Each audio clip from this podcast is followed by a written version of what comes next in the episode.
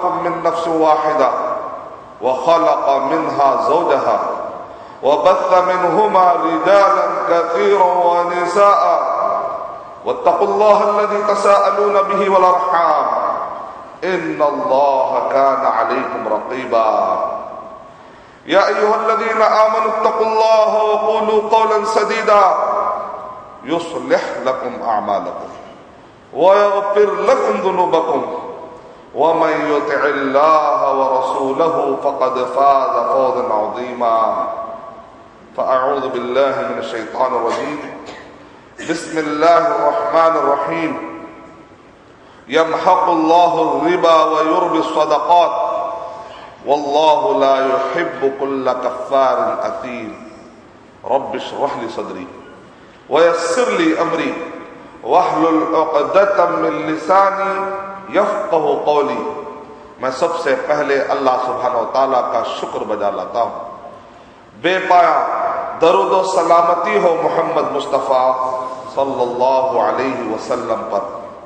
मैं दुआ करते हुए अपने इस खुतब जुमा का मैं आगाज़ करना चाहता हूँ। मैं दुआ करता हूँ कि अल्लाह सुबहान ताला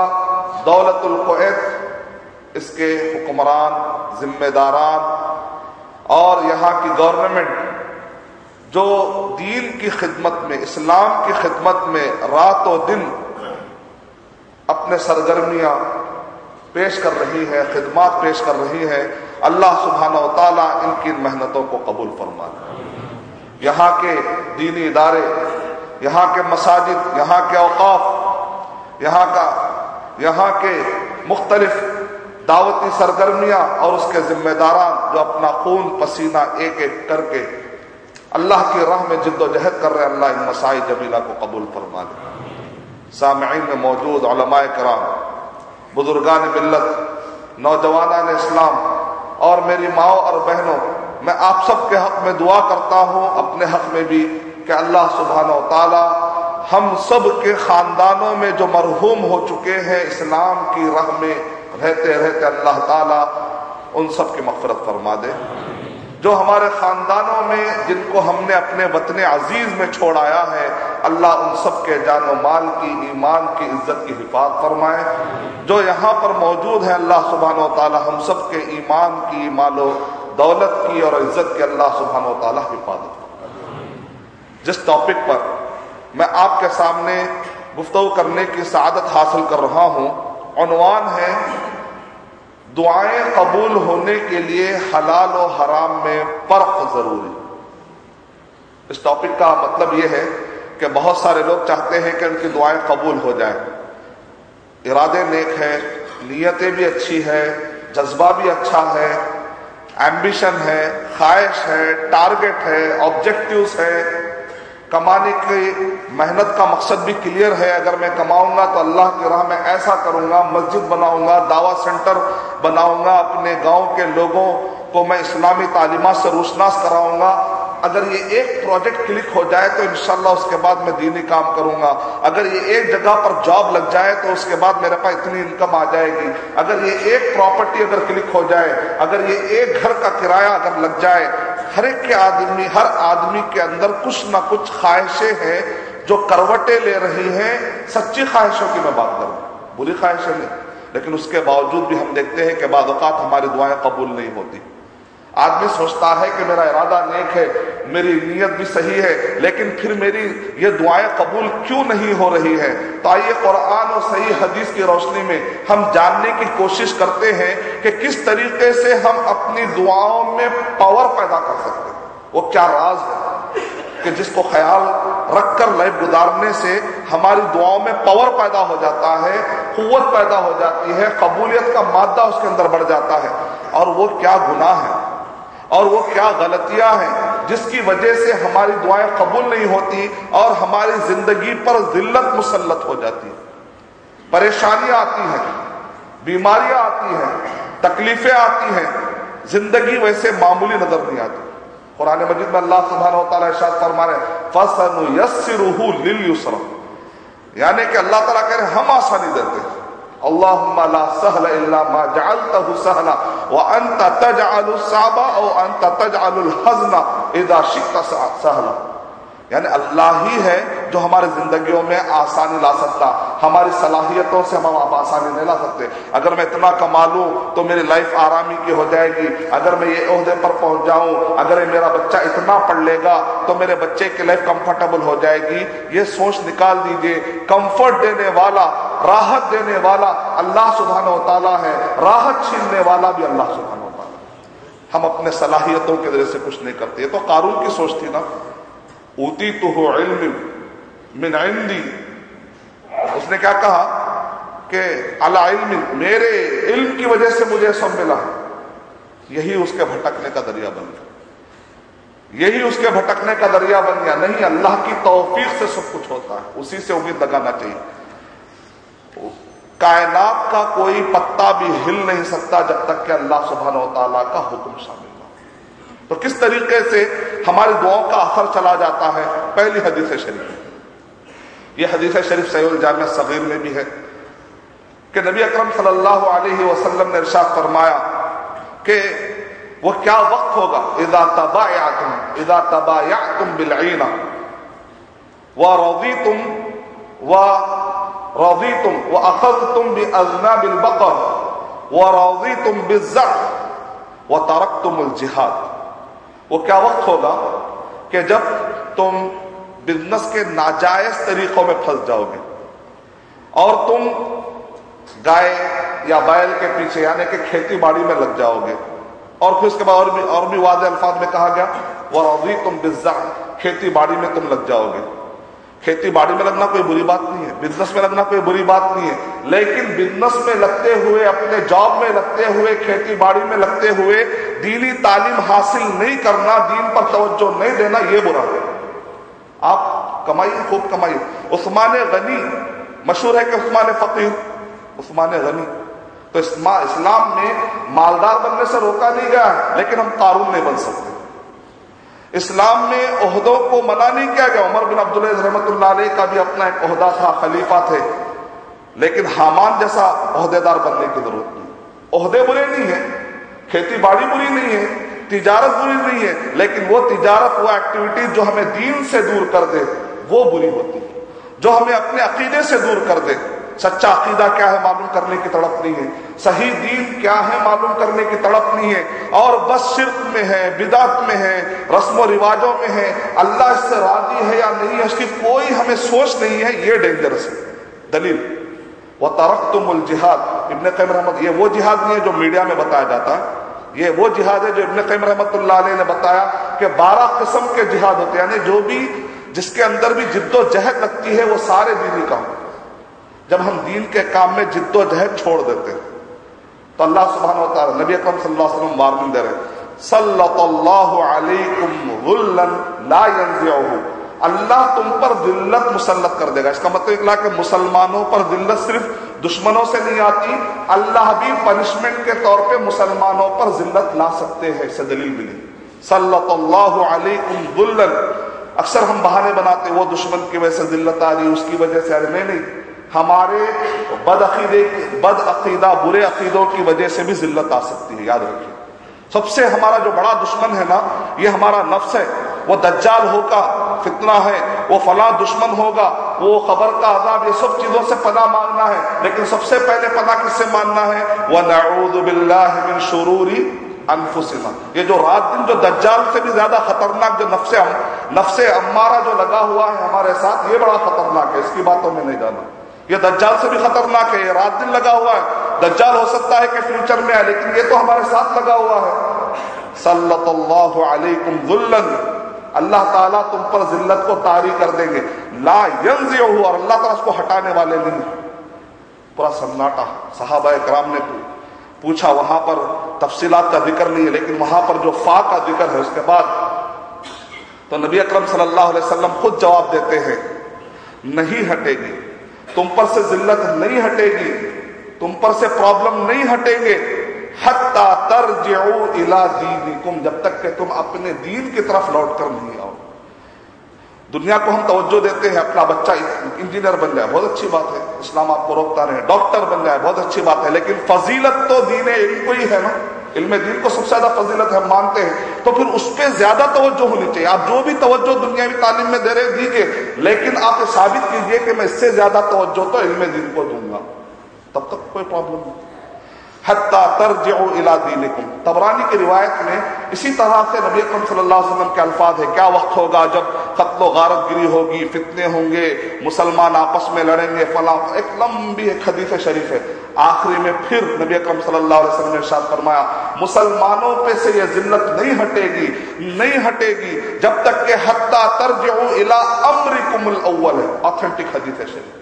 मुहदसिन शराह में बताते हैं, जब तक के तुम अव्वल मतलब उस दीन की तरफ़ ना लौट जाओ, जो अव्वल वक्त पे था, नबी सल्लल्लाहु अलैहि वसल्लम सहाबा के जमाने में जो दीन था, जब तक तुम उसकी तरफ़ नहीं आओगे, ये जिल्लत हटने वाली नहीं इस हदीस शरीफ से पता चला कि अगर हम चाहते हैं कि अपने ऊपर से जिल्लत, प्रॉब्लम हटा लें तो पूरी कोशिश कर लीजिए, नीयत बना लीजिए। इल्म में कमी बेशी हो सकती है, अमल में कमी बेशी हो सकती है, लेकिन नियत तो बना लीजिए कि अल्लाह में नबी सल्लल्लाहु अलैहि वसल्लम और सहाबा के तरीके के मुताबिक चलने के लिए अल्लाह तो मुझे तोफीक दे। इसके लिए नियत तो कर लीजिए कमी बेशी हो सकती है इनशाला अल्लाह माफ़ करने वाले, लेकिन नीयत ही नहीं है अगर गफलत में पड़े हुए हैं तो फिर प्रॉब्लम हो सकता है। दूसरी दलील,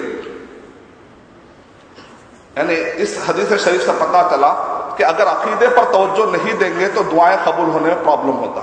सेकेंड अगर घर के अंदर बुराई देख रहे हैं लेकिन आप टोकते नहीं है, घर के अंदर अच्छाई को आप फैलाते नहीं है, खानदान में, अपने दोस्त अहबाब में, जहाँ पर भी आप जाते हैं, कम से कम यह है कि दिल में तो बुरा जानना चाहिए, कोई बुराई को देखकर। आप खुद घर के अंदर इंटरनेट लाते हैं, टीवी लाते हैं, इंटरनेट और टीवी लाना कोई बुरा नहीं है, यहाँ पर भी रिकॉर्ड हो रहा है। रिकॉर्डिंग कोई बुरी बात नहीं है, लेकिन आप कैसे इस्तेमाल करते हैं, क्या कंट्रोल है या नहीं? आपके बच्चे कहाँ जा रहे हैं? आपके बच्चे क्या देख रहे हैं? आपको मालूम है कि आपका बच्चा, आपके घर वालियाँ गलत चीज़ें देख रहे हैं, फिर भी आप कहते हैं कि भाई बाहर तो टोकूँगा, लेकिन मैं घर में नहीं टोकूँगा। अपने दोस्तों अहबाब में आप बैठते हैं, गिबत होती है, चौगलखोरी होती है, किसी के अंदर हिम्मत नहीं होती, मेरे भाई, मैं गिबत नहीं सुनता। हराम काम में मैं आपका साथ नहीं दे सकता। मुनकर को देखकर टोकना चाहिए। अगर आप टोक नहीं सकते तो कम से कम दिल में बुरा जानना चाहिए। यानी इसलाह और दावत का काम। मुसलमानों में इसलाह का काम होता है। अमर बिल मारूफ मुनकर का मतलब है मुसलमानों में इसलाह का काम, गैर मुस्लिम में दावत का काम। आपकी डू द पॉसिबल, जो आपकी कैपेसिटी में है, जितनी आपको नॉलेज है, उतना तो आप करिए। उसके बाद आपसे नहीं हो रहा तो स्कॉलर से मिला दीजिए आलिम का पता दे दीजिए। अगर आप इतना करेंगे तो आप देखिए आपकी दुआओं में इंशाल्लाह पावर पैदा हो जाएगा। और नहीं करेंगे तो दुआओं में असर खत्म हो जाता है, कम हो जाता है। दलील तिरमिदी शरीफ की मशहूर रिवायत है वल्लदी नफसी बियदी लतमुरुन्न बिल मारूफ व लतनहुन्न अनिल मुनकर, औ लयुशिकन्नल्लाहु अन यबअस अलै, अलैकुम इकाबम मिनहु, फतदऊनहु, फला यस्तजीबु लकुम। अलग-अलग अल्फाज से रिवायत आई है। शेख अल्बानी रहमत ने इसको हसन ले गई कहा। यानी तुम नेकियों का काम करते रहो, फैलाते रहो, बुराइयों से तुम रोकते रहो, वरना अगर तुम नहीं करोगे, घरों के अंदर बुराया हो रहे हैं दोस्ताने में बुराया हो रहे हैं, फिर भी आप तवज्जो नहीं देते, टोकते नहीं, आपको ताकत है टोकने की, आप टोकते नहीं है, सिर्फ़ दिल में बुरा जान लेते हैं, जबकि ताकत है टोकने की। अगर हम इसलाह और दावत का काम छोड़ देंगे, हमारी कैपेसिटी में मौजूद होने के बावजूद भी तो कह रहे हैं, अल्लाह सुबहानो ताला तुम पर एक अजाब को मुसलत करेगा। इसका मतलब क्या अजाब किसके? मुसलमानों के ऊपर अल्लाह के तरफ़ से भी आ सकता है। देखिए, यहाँ पर एक मैं फिर एक पॉइंट क्लियर कर देता हूँ। एक ही चीज़, एक ही अजाब में कुछ लोगों के लिए वो आजमाइश बन सकता है और कुछ लोगों के लिए वो चीज़ अजाब हो सकती है। अब ये चीज़ आजमाइश है या ये चीज़ आदाब है, हम नहीं कह सकते। वो तो अल्लाह बेहतर जानने वाला कि ये आजमाइश है आदाब है। लेकिन हम अक्सर मुतमिन हो जाते, वो फला जगह पे हमारे साथ जो फसादात हुए ना, वो आजमाइश थी। हो सकता आज़ाद भी हो सकता। अल्लाह वाला हो सकता हमारे करतूतों के रहते अल्लाह ने मुसलत कर दिया होगा दुश्मन को हम पर। तो हमको पता नहीं चलता कि आजमाइश है या आजाब है। एक ही चीज़ किसी के लिए आजमाइश भी हो सकती है आजाब भी हो सकती है। दलील। सही मुस्लिम की रिवायत। नबी अकरम सल्लल्लाहु अलैहि वसल्लम ने इरशाद फरमाया, वो क्या वक्त होगा जब कयामत के करीब जलजले होंगे और बहुत सारे लोग तबाह हो जाएँगे? आयशा रज़ी अल्लाह तला ने जैसे ही सुना कि बाजारों में भी जलजले होंगे तो आयशा रज़ी अल्लाह तला ने पूछा अः अल्लाह के नबी सल्लल्लाहु अलैहि वसल्लम, बाज़ार में तो अच्छा इंसान भी जाता है, बुरा इंसान भी जाता है, फिर क्या होगा? मतलब क्या ये अदाब है आजमाइश है? तो नबी अकरम वसल्लम ने इरशाद फरमाया हर एक अपने अपने ईमान के हिसाब से क्यामत में उठाया जाएगा। एक ही चीज़ किसी के लिए आजमाइश बन सकती है और किसी के लिए आज़ाद बन सकती है। फसादात में बाद भी कट जाते हैं, दाई भी कट जाते हैं, बुरे लोग भी कट जाते हैं।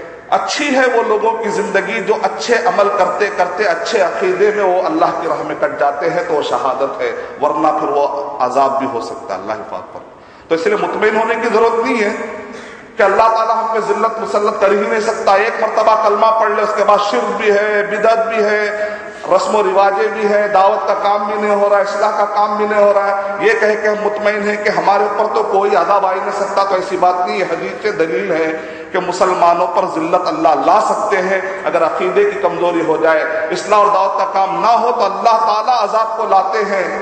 फिर उसके बाद तुम दुआएँ मांगोगे, तुम्हारी दुआएँ मुँह पर मार दी जाएँगी। यानी अगर घर के अंदर बुराई को देखते हुए नहीं टोकोगे, अल्लाह हमारी बात होगा और एक हदीस शरीफ पढ़ने से हमें यह पता चलता है हलाल और हराम में फ़र्क नहीं करने की वजह से भी दुआएँ कबूल नहीं होती लंबी हदीस शरीफ है। सफरा अशासा व अखबरा के नबी अकरम सल्लल्लाहु अलैहि वसल्लम ने एक आदमी का ज़िक्र किया, सही मुस्लिम की रिवायत है कि उस इतना ज़्यादा कहा का सफ़र है? हज का सफ़र है। अरफात के मैदान का, मुजदलिफा का, ये वो सफ़र है। जहाँ पर वो सफ़र करते करते उसके बाल धूल में अटे हुए हैं, उसके कपड़े धूल में अटे हुए अशा व अखबरा उसके बाद वो यमुद्दु यदई। अल्लाह ताला की तरफ़ हाथ उठाता है, दुआएँ माँगता है। कहाँ पर? अरफात के मैदान में, हज के मैदानों में। वो दुआएँ माँगता है वह मत अम हो हराम। उसका खाना पीना हराम का। वह मशरब हो हराम। और उसका पीना हराम का है। वह मत मलबसु हराम। उसका पहनना हराम। वह बिल हराम। और हराम की वजह से उसका जिसम पल के, उसका जो जिसम है, चमड़ा है, गोश है, तैयार हुआ है, वो बिल हराम। खाना उसका कहाँ से दुआ कबूल होगी? दुआ मुँह पर मार दी जाएगी। हमें इस बात की फ़िक्र होती है कि ये हलाल तरीके से बोझ कट रहा है कि नहीं कट रहा है। लेकिन इस बात की फ़िक्र नहीं होती है कि ये जो पैसा जो जेब में रखा हुआ है, ये हलाल तरीके से आया कि नहीं आया।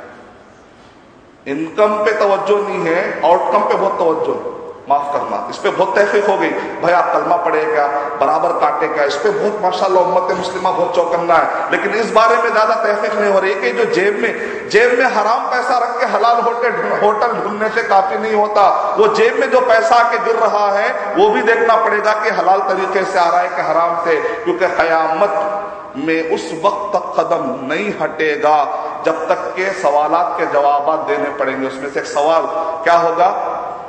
कहाँ पर खर्च किया गया? सिर्फ़ यह सवाल नहीं होगा मिन ऐनक तसब, कहाँ से तुमने कमाया? तो हमारी दुआओं पे बड़ा असर पड़ता है। अब आइए दूसरा पहलू। शेख अलबानी रहमत ने सिलसिला सहीहा की पहली जिल के साथ हदीसों में उन्होंने एक नसीहत की है कि मैं खतीब हजरात से गुजारिश करता हूँ कि वो लोगों को मायूस ना करें अपने बयानों के दरमियान, बल्कि लोगों को जरा उम्मीद भी दिलाए। उम्मीद दिलाए, शौक दिलाए। अब मेरे अभी तक जो हदीसें सुनेंगे, उससे हो सकता है हमारे अंदर मायूसी आ जाए। लेकिन आइए, अपने दुआ में पावर कैसा पैदा कर सकते हैं? जरा मैं वो हदीस शरीफ भी सुना देता हूँ। बहुत आसान है। अपनी दुआ में असर पैदा करना है पावर पैदा करना है। बहुत आसान सही बुखारी, हदीस नंबर 6502 के नबी अकरम सल्लल्लाहु अलैहि वसल्लम ने इरशाद फरमाया, वला यजालु इलैया बिन नवाफिल हत्ता कि बंदा मेरे करीब आता है, करीब आता चला जाता है। सबसे दूर कौन है? शैतान। क्योंकि इसने नाफरमानी की। रजीम हो रजीम कहते हैं, सबसे दूर धुतकारा हो मन का तकीन का नल्लाही वलिया। इब्न तैमिया कह रहे हैं, जो अल्लाह ताला से जितना ज़्यादा डरेगा, मुत्तकी परहेजगारू अल्लाह की शरीयत का ख्याल रखेगा, उतना अल्लाह के करीब हो जाएगा। जो जितना नाफरमानी करेगा, वो अल्लाह ताला से उतना ही दूर हो जाएगा। कह रहे हैं, बंदा नफिल काम करता है, नफिल काम। कहीं भी बयान हो रहा है आप वॉलेंटियर बन जाते हैं। चलिए शेख, आपका बयान है, चलो मैं ठहर के पॉम्फलेट बांटता हूँ, मैं हैंडमिल बांटता हूँ। चलिए मैं आपको कार में लेकर जाता हूँ। चलिए बयान के लिए मेरे से पैसा होता मैं अब आप कहेंगे, नहीं भाई, जक़ात फ़र्ज़ है, मैं बयानों के लिए पैसा क्यों दूँ? एक ख्याल आ सकता है। जक़ात मैं दे रहा हूँ, ये बयानों के लिए पैसा क्यों दूँ मैं? ये बयान के लिए मैं अपना टाइम क्यों दूँ? मैं तो नमाज़ के लिए टाइम दे रहा हूँ। ठीक है, ये सब जो चीज़ें फ़र्ज़ है, वो तो फ़र्ज़ है ही है। उससे तो अल्लाह आपको बहुत चाहेगा। लेकिन नफिल काम वॉलेंटरीली जो आप काम करते हैं, अपनी तरफ़ से रजाकाना तौर पर माल लगाते हैं टाइम लगाते हैं, सलाहियत लगाते हैं, इसमें आपकी दुआओं में पावर पैदा हो जाता है, दलील। कह रहे हैं अल्लाह सुबहान तला बड़ी अच्छी प्यारी हदीस है, आखिरी में कह रहे हैं अगर वो दुआ करेगा तो मैं उसकी दुआ पूरी करूँगा। जो लोग रात दिन नेक कामों में लगे रहते हैं ना, उनकी दुआएँ जल्दी कबूल होती है। इसलिए आपने देखा होगा कि भाई फला की दुआएँ बहुत कबूल होती है, मशहूर हो जाते हैं बात शख्सियत है। क्यों? रात दिन वो अल्लाह की राह में होते हैं। तो कोशिश ये करें कि जितने हो सके वॉलेंटरली काम, नफिल काम बढ़ा दीजिए। अगर आपको कल एक काम है, अरे काम होगा, नहीं होगा बिलीव कीजिए आप, सुबह में कुरान मजीद की तिलावत कर लीजिए, कुछ नफिल नमाजें पढ़ लीजिए, चाश की नमाजों का अहतमाम कीजिए तहजद पढ़िए। अचानक आप देखिए दूसरे दिन आपकी वो दुआएँ कबूल होने लगती एक मरतबा गुजशत पाँच साल से मेरी कुछ दुआएँ थी जो कबूल नहीं हो रही थी। मुझे बहुत तकलीफ़ हो रही थी क्योंकि मेरी नीयत भी बहुत अच्छी थी। तो मैं यहाँ तक भी दुआ कर रहा था, अल्लाह अगर मेरी नीयत में खोट है तो मेरी नीयत सीधी कर दीजिए, लेकिन ये काम करने की ख्वाहिश है। दीन का मैं फला काम करना चाह रहा हूँ। दीन का मैं फला काम करना चाह रहा हूँ, लेकिन फाइनेंशियल रिसोर्सेस की वजह से रुकावटें आ रही हैं। मेरी नीयत अगर गलत है अल्लाह तो मेरी नीयत की सलाह कर दीजिए, लेकिन वो काम मुझसे कराइए, क्योंकि उसका अजर मैं लेना चाहता उसके बावजूद भी मेरी दुआएँ कबूल नहीं होती। पाँच साल हो गया, छह साल हो गया, मैं तड़प रहा था कि कुछ काम करूँ, दिन का कुछ बड़ा काम करूँ, लेकिन हो नहीं रहा था। तो मैंने सोचा, मेरे दुआ में पावर कैसे आएगा कि जैसे ही मैं मांगू तो फ़ौरन दुआ कबूल हो जाए। वैसे तो कई दुआएँ कबूल हो रही लेकिन फला पर्टिकुलर ख्वाहिश होती है इंसान की कि फला चीज़ मेरे हाथ से हो जाए, ताकि अल्लाह के राह में मैं कुछ पेश करने के काबिल बन सकूँ। कुछ काबिल हो सकूँ। मैंने अरब ओलमा के यूट्यूब पर जाकर जो बयान दुआएँ कबूल होने के जितने बयान है, सुना सुना सुना सुना, मुझे आखिरी में दो तीन नुकते मिल गए। अक्सर हम दुआ करते हैं ना, दुआ में पावर कैसा लाना है? अक्सर हम दुआ करते हैं तो अल्लाह ताला को रहीम और रहमान तस्वुर करके ही दुआ करते हैं सिर्फ़। जैसे, ए रहीम, ए रहमान, तू देने वाला है, तू ये दे देना। तो एक रहीम और रहमान के तस्वुर में ही दुआ करते हैं। कदीर कदीर का तस्वुर हमारे दिमाग में नहीं आता कदीर मिसाल के तौर पे आपका एक दोस्त है, वो आपके साथ खूब हमदर्दी कर सकता है, अरे मेरे दोस्त को फला चीज़ मिला। हसद वाला दोस्त नहीं अच्छा वाला दोस्त। क्या करता है? अरे मेरे दोस्त को फला हो गया तो अच्छा रहता, बेचारा बहुत परेशान है। बीवी बोलते अरे मेरे शौहर का फला काम हो गया तो अच्छा रहता, बहुत परेशान है मेरे शौहर। शौहर, बीवी, बच्चों के, बीमारियों को कुछ भी लेकर बहरहाल खानदान वाले परेशान रहते, अरे बीमारी चलेगी तो अच्छा रहता, ये फला काम हो गया तो अच्छा रहेगा। लोग आपसे हमदर्दी कर सकते हैं, लेकिन उनके पास ताकत नहीं है कि वो आपकी मुसीबत को निकाल के फेंक दे। नहीं? क्योंकि लोग आपसे हमदर्दी कर सकते हैं, लेकिन उनके पास इतनी ताकत नहीं है कि आपके जिंदगियों से तकलीफ़, सारी तकलीफ़ निकाल के फेंक दे। लेकिन अल्लाह सुबहान तला का मामला ऐसा नहीं है। अल्लाह सुबहान तला रहीम रहमान है, साथ में अल्लाह तला कदीर भी वो चाहे तो पूरी कायनात के फैसले बदल दे सकता है आपके लिए। खदीफ शरीफ है बाद ऐसे नेक लोग हैं। अगर वो कसम खा लेते हैं तो अल्लाह सुबह तला कायनात के लोगों के फैसले और उसके जहन बदल के उसके फेवर में कर देते अपने आप को दुआओं का, ये एक ही तो चीज़ रह गई है मुसलमानों में। अब अगर हम अपनी दुआओं को भी खराब कर देंगे अपने बुरे अकीदे की वजह से बुराइयाँ करके, बुराइयों पे नहीं टोक के हलाल और हराम में फ़र्क नहीं करके तो फिर हम मुसलमान दुनिया में पहले से पिट रहे हैं कि अल्लाह ताला की तरफ़ से पिटने का इरादा है नौजुबिल्ला ये एक ही तो चीज़ है, दुआ रह गई है। इस दुआ को हमको बचाना बहुत ज़रूरी है। ये दुआ में पावर लाने के लिए क्या करे? अगर वो दुआ करेगा तो दुआ में क्या करिए? खासतौर से रहीम और रहमान के साथ साथ कदीर का भी तस्वुर लाइए। अगर आप पढ़ते हैं सूर्य बकरा सुर नंबर दो के आयत नंबर 255 से दो सौ पैंसठ तक पढ़िए आप। तो उसके अंदर बताया गया, एक वाक़ अवकल्लदी मर्रा करियतिन। उस आदमी ने कहा, कैसे मुमकिन है कि मर जाने के बाद अल्लाह ताला इतनों को ला सकते क्या? शक से दुआएँ करने से, शक आने से आदमी का अल्लाह ताला से जरा सा वहाँ पर कनेक्शन लूज हो सकता है। तो फ़ौरन अल्लाह ताला ने उनको एक सबक बताया। आखिर में क्या मालूम? फलम्मा तबयन लहू कदीर। कहा कि नहीं अल्लाह कदीर है, अल्लाह कुछ भी कर सकता है। अल्लाह पे शक में आने की ज़रूरत नहीं है। अपने अमल अपने अमल और हमारे अकीदे और हमारे हलाल और हराम के प्रॉब्लम की वजह से अल्लाह पे शक में आने की ज़रूरत नहीं है। अपने किरदार पर देखने की ज़रूरत। तो आलिम साहब ने कहा, तुम खदीर के साथ दुआएँ मांगो। तो मैंने खदीर के साथ दुआएँ मांगी बिलीव कीजिए, छह साल से जो काम नहीं हुआ, एक हफ़्ते में मेरे पूरे वो काम हो गए अलहमद लेकिन साथ में उन्होंने एक और एक भी नसीहत की। कुछ दुआएँ होती हैं जो आप चाहते हुए भी कबूल नहीं होती कि अल्लाह पे ब्लेम नहीं करना, क्योंकि अल्लाह ताला को मालूम है कि कौन सी दुआ कबूल करना, कौन सी दुआ कबूल नहीं होना, कबूल नहीं करना। कबूल करने की शक्लें अलग है बस। या तो वही चीज़ मिल जाती है, उसी वक्त पर मिल जाती है जो आप चाहते हैं, या तो वो चीज़ उसके अलावा कोई दूसरी मुसीबत है वो टल जाती है उस दुआ के बदले में जो आपके लिए ज़्यादा बेहतर रहती है लेकिन उस पर आप, आपकी तवज्जो नहीं होती। क्योंकि अल्लाह हमसे हम पर हमसे ज़्यादा रहती है। या बाद अल्लाह सुबहान तला उसको उठा के आखिरत में उठा के रख लेते हैं।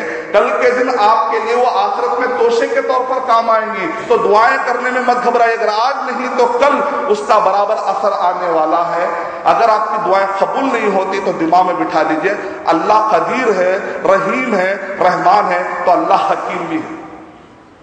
आपने दुआएँ की फिर भी बच्चा आपका मर गया। आपने दुआएँ की फिर भी खानदान में कोई फौत हो गया। आपने दुआएँ की फिर भी मुसीबत जारी है तो कह दीजिए अल्लाह हकीम है, कुछ हिकमत ज़रूर होगी कुछ हिकमत ज़रूर होगी। अगर ये तस्वुर के साथ हम लाइफ गुजारेंगे कभी मायूसी नहीं आएगी। इसीलिए आप देखिए इंशाला कभी मायूसी नहीं आएगी। इसीलिए आप देखिए, साहब कराम में खुदकुशी के वाकत ऐसे नहीं है, लेकिन आज के दौर में हम देखते हैं, मुसलमान भी खुदकुशी कर लेते हैं। क्यों? इसलिए कि तस्वुर क्लियर नहीं जल्दी में आ जाते हैं, परेशान हो जाते हैं। और एक दुआ है, इससे दुआ में पावर पैदा होता है। वो है, ला हौला वला इल्ला बिल्लाह। ला हौला वला कुवत ये बड़ी मौसर दुआ। कंज इसको कहा गया कि कंज है, यानी कि बहुत बड़ा खजाना है, खजाना। ला हौला माने पलटने का माना है इसके अंदर। कुआ माने कोई भी नेक काम करने के लिए आपको ताकत चाहिए। बुराइयों से पलटने की भी आपको ताकत चाहिए, वो भी कहाँ से मिलेगी? कि अल्लाह की तौफीक जब तक ना हो तो आदमी बुराइयों से भी नहीं पलट सकता। अगर अल्लाह की तोफीक आपके साथ आ जाए तो शैतान नफ्स अम्मारा सबसे लड़ने की ताकत पैदा हो जाती है, इंशाल्लाह। ला हौला, नहीं है बुराइयों से पलटने की और नेकियों के करने की ताकत सिवाय अल्लाह बिल्ला, सिवाय अल्लाह सुबह यानी आपके जो हालात है, मुसीबत, परेशानियाँ, तकलीफें फला फला फला फला आप इस तस्वुर के साथ करिए। उस कदीर या कदीर या कदीर लाला बिल्ला आप देखिए कि आपके अचानक हालत पलट जाते हैं और बहुत ही स्मूथ आपकी लाइफ हो जाती है। सूर्य लायल पढ़िए, उसके अंदर बताया गया कि जो लोग खर्चा करते हैं, जो लोग तकवा इख्तियार करते हैं, अल्लाह के साथ वफादारी निभाते उनकी लाइफ को हम आसान कर देते हैं। जो बखीली करते अल्लाह की राह में कुछ भी लगाते नहीं नहीं है। ऐसे लोगों के लिए हम उनकी लाइफ को मुश्किल कर देते हैं। तो ये चंद बातें थी जो मैं हलाल और हराम से मुतालिक आपके सामने रखना चाहता था। बाद लोग कहते हैं, भाई ओलमा के बयाना सुनने से हर चीज़ हराम हराम ही लगती भाई। लिहाजा सुनना ही नहीं। क्या बोलते सुने तो अमल करना पड़ता। एक हमारे हिंदुस्तान का फॉर्मूला है, सुने तो अमल करना पड़ता। तो इसलिए कई लोग क्या करते मालूम, सुनना ही नहीं। जैसे खुदबे में क्या करना, आखिरी में जाना। इसलिए पूरे लोगों को याद रखा ताला, आला व औला व आज सबको याद आता वो टाइम पे आता है अक्सर यानी तो वो टाइम पे उठते नहीं. से तो लिहाजा सुनना ही नहीं सुने तो अमल करना पड़ता. बाद में अल्लाह माफ़ करता. शेख इब्न उथैमिन रहमतुल्लाह से पूछा गया कि ऐसे कुछ लोग हैं जो फॉर्मूले बना के लाइफ गुजार रहे हैं। वो लोग इल्म दिन हासिल ही नहीं कर रहे हैं। वो फ़र्ज़ आइन क्या है, अकीदा सही क्या होता है, बिदात किसको कहते हैं शिर किसको कहते हैं, हलाल और हराम क्या है, इस पर उनकी तवज्जो नहीं है, और वो लोग इल्म हासिल करना भी नहीं चाह रहे। तो शेख क्या लोग बच जाएँगे। तो शेख इब्न रहमत ने कहा, ऐसे लोगों को डबल अदाब मिलेगा। डबल बस में जहन्नम में जाते अल्लाह पाक पर डबल अदाब शागिर्दों ने पूछा ऐसे डबल अदाब क्यों? कहा कि एक तो अमल नहीं करने का। जो चीज़ें ज़रूरी है, जानना वो जानना पड़ेगा आपको। वो वाजिब है जानना। कुछ चीज़ें ऐसी हैं जिसको हर मुसलमान को जानना फ़र्ज़ है। मुस्लिम। कुछ चीज़ें जो जानना बहुत ज़रूरी है। अगर वो आदमी नहीं करता है तो नहीं जानने का एक गुना नहीं जानकर नहीं अमल करने का एक गुना डबल गुना होता। बच कर कहीं भी नहीं आ सकते। तो बाल बोलते हर चीज़ हराम हराम ही लग रही है ना लोग बोलते हम कहते हैं, नहीं भाई, हलाल ज़्यादा है, हराम कम है। लोग कहते हैं, नहीं नहीं नहीं। हराम ज़्यादा है, हलाल कम है। नहीं, अल्लाह ताला फरमा रहे वह अहल्लाबया लोग कहते हैं, देखो भाई, हलाल में क्या क्या है? सिर्फ़ जानवर में आप आठ किस्में बताते हैं और चंद किस्में बताते हैं जबकि जंगल में जितने चीज़ें सब हराम है कि नहीं है। तो लिहाजा हराम ज़्यादा हुआ और हलाल कम हुआ। तो हम कहेंगे, अगर तुम मुझे जंगल की मिसाल दोगे तो मैं तुम्हें समंदर की मिसाल दूँगा। समंदर में इतने मछलियाँ हैं सबके सब हलाल है कि नहीं। ढूंढेंगे तो हलाल मिलेगा। सोच पैदा होगी तो अल्लाह की तरफ़ से रहनुमाई होगी। नहीं, सोच ही हमारी कमज़ोर है, ईमान हमारा कमज़ोर है तो कायनात में हमको हलाल रास्ते समझ में नहीं आएँगे। तो मैं अल्लाह ताला से दुआ करता हूँ कि अल्लाह सुबहान ताला हम सबको हलाल और हराम में फ़र्क करने की तोफे अता करें